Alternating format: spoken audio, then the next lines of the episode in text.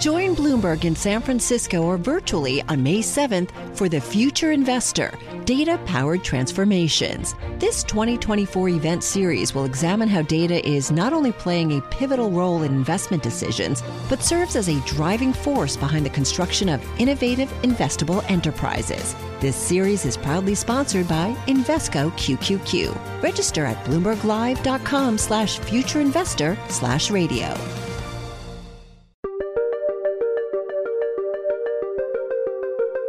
Welcome to Prognosis. I'm Laura Carlson. It's day 29 since coronavirus was declared a global pandemic. Our main story? The effects of the outbreak are putting unprecedented stress on thousands of people. But the difficulty of obtaining mental health services while under lockdown and the spike in demand for those services threatens to break a treatment network that was already strained to the breaking point.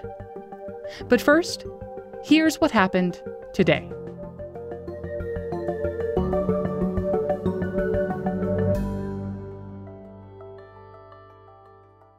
Anthony Fauci, the top infectious disease expert in the US, says we might see a turnaround after this week in the fight against the coronavirus. Fauci says that now is not the time to ease up on social distancing to stop the spread of the virus. The Trump administration is discussing how to reopen the economy, but specifics haven't emerged. Global officials agree it's too soon to lift widespread lockdowns.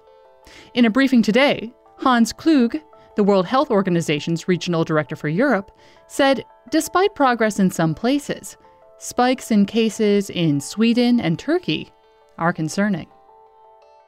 Knowledge of COVID 19 and some positive signs from some countries do not yet represent victory. They offer a rare chance for us to tighten our grip on the virus.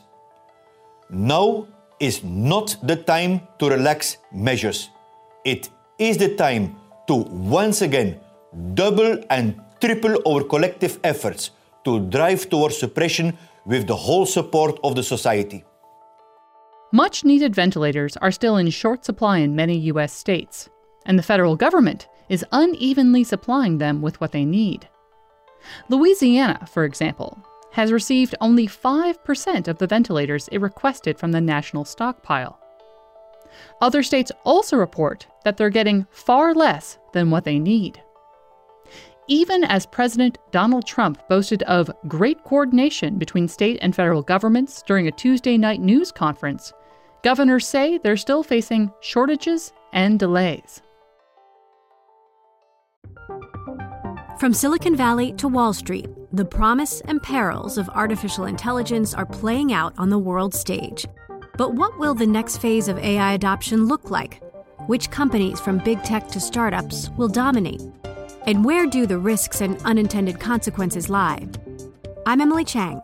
Join me at Bloomberg Tech in San Francisco, May 9th, to answer many of the industry's burning questions, alongside Snap's Evan Spiegel, Xbox President Sarah Bond, OpenAI's Brad Lightcap, top researcher Dr. Fei Fei Li of Stanford, and many more. More details and just a few tickets left at bloomberg.com/techsf.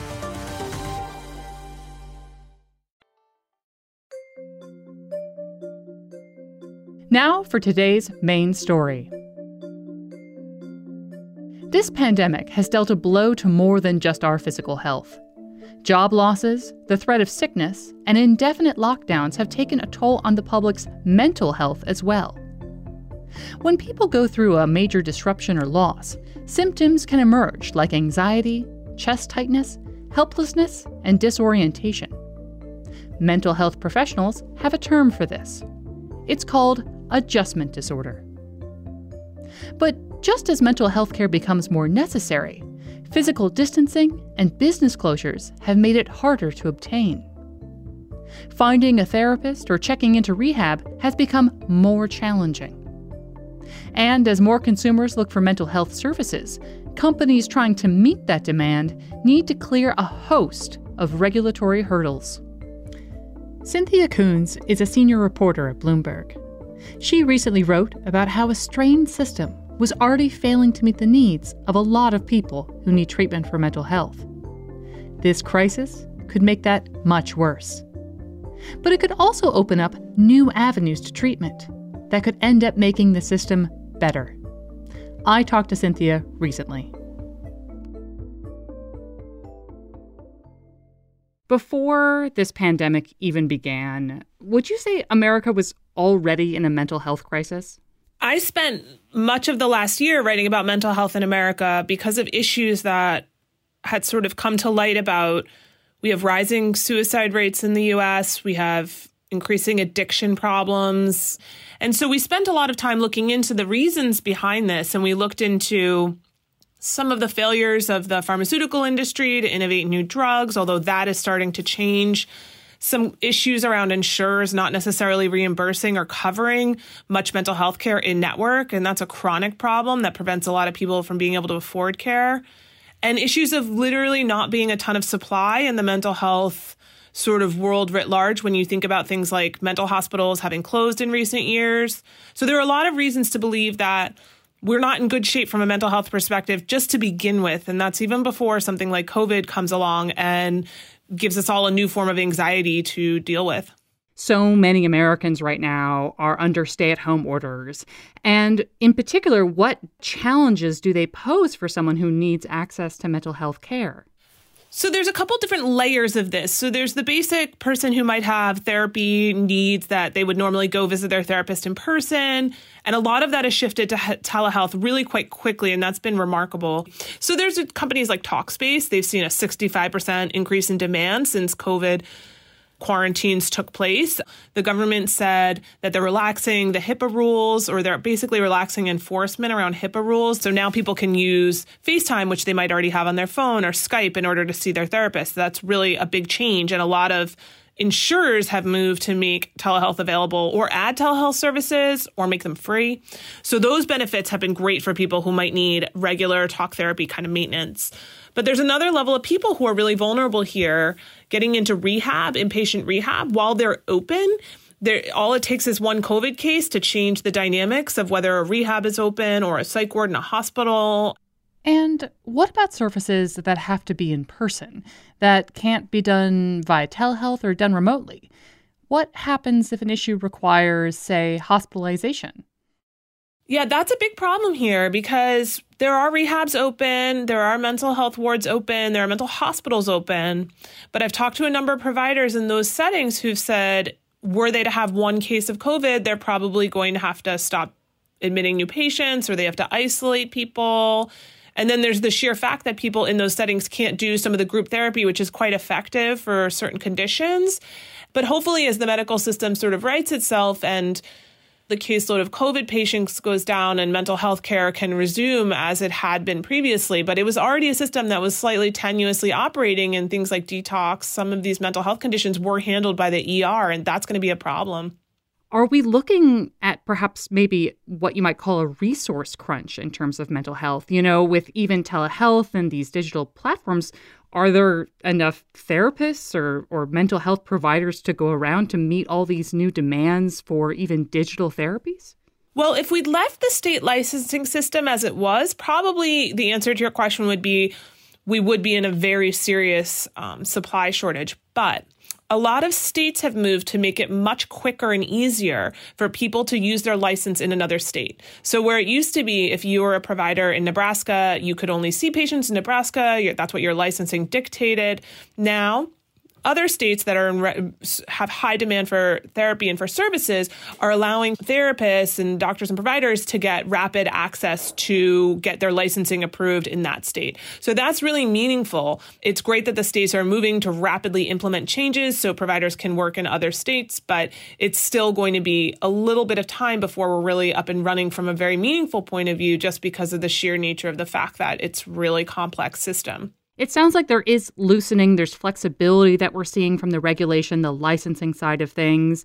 I mean, are you also seeing this from the, say, insurance side of things? Are they taking specific actions to try and essentially just make things easier, make life easier in this circumstance? Yeah, a number that was really encouraging. A number of insurers have said that they would actually not even require copays at this time for behavioral health. Behavioral health is the umbrella for mental health and um, substance abuse and addiction treatment, and things like eating disorders or autism spectrum um, therapy. So a lot of insurers have actually said we're we're waiving copays right now, or they're adding telehealth, mental health services that they did not have before, and they're adding it with either no copay or regular copay so people can afford it. One of the biggest problems with mental health in America getting treatment was finding in network care. So the infrastructure under mental health has been pretty shaky, and that's why so many people are seeking out of network care on a normal day. Now, because the insurers recognize this surge in COVID, a lot of people are seeking help now that might not be traditionally.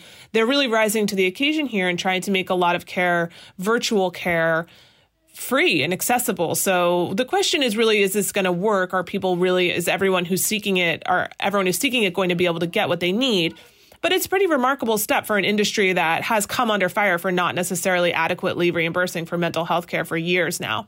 It, it may be premature to try and make these forecasts past the point that we're no longer under stay at home orders or something like that. But do you potentially think these changes we're currently seeing will have a more long term, lasting effect on America's mental health care system, say after the pandemic? That's a million dollar question. I think that's what a lot of advocates in the mental health community and world would love to see. Uh, it's hard to say because so much is going to change after this pandemic. But I think, you know, one of the other benefits that I think we'll see from this are employers are also rolling out services for employees and free services or services that are they may not have had before. And so hopefully they don't roll back those services as soon as the coronavirus fades. So longer term, I don't I don't see a rollback to the way things were necessarily, but I think we just need to see how the healthcare system kind of is reshaped by what's happened here in the last couple of weeks and months and however long this goes on for.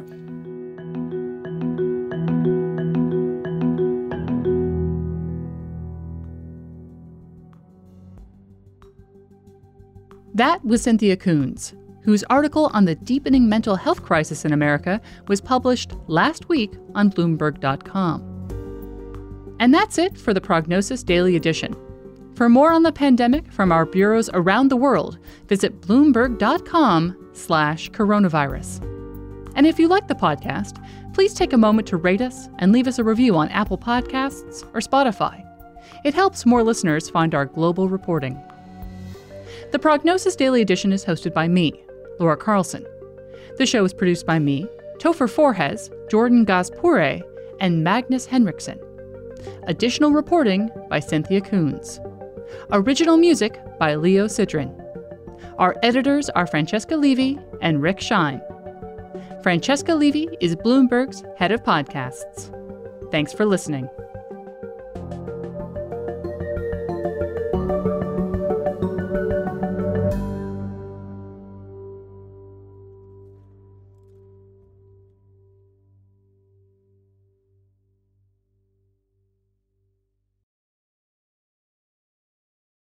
The countdown has begun. This May, a thousand global leaders will gather in Doha for the Qatar Economic Forum powered by Bloomberg, held in conjunction with our official partners, the Qatar Ministry of Commerce and Industry and Media City Qatar, and premier sponsor QNB. Join heads of state, influential ministers, and leading CEOs to make new connections and gain unique insights. Learn more at QatarEconomicForum.com.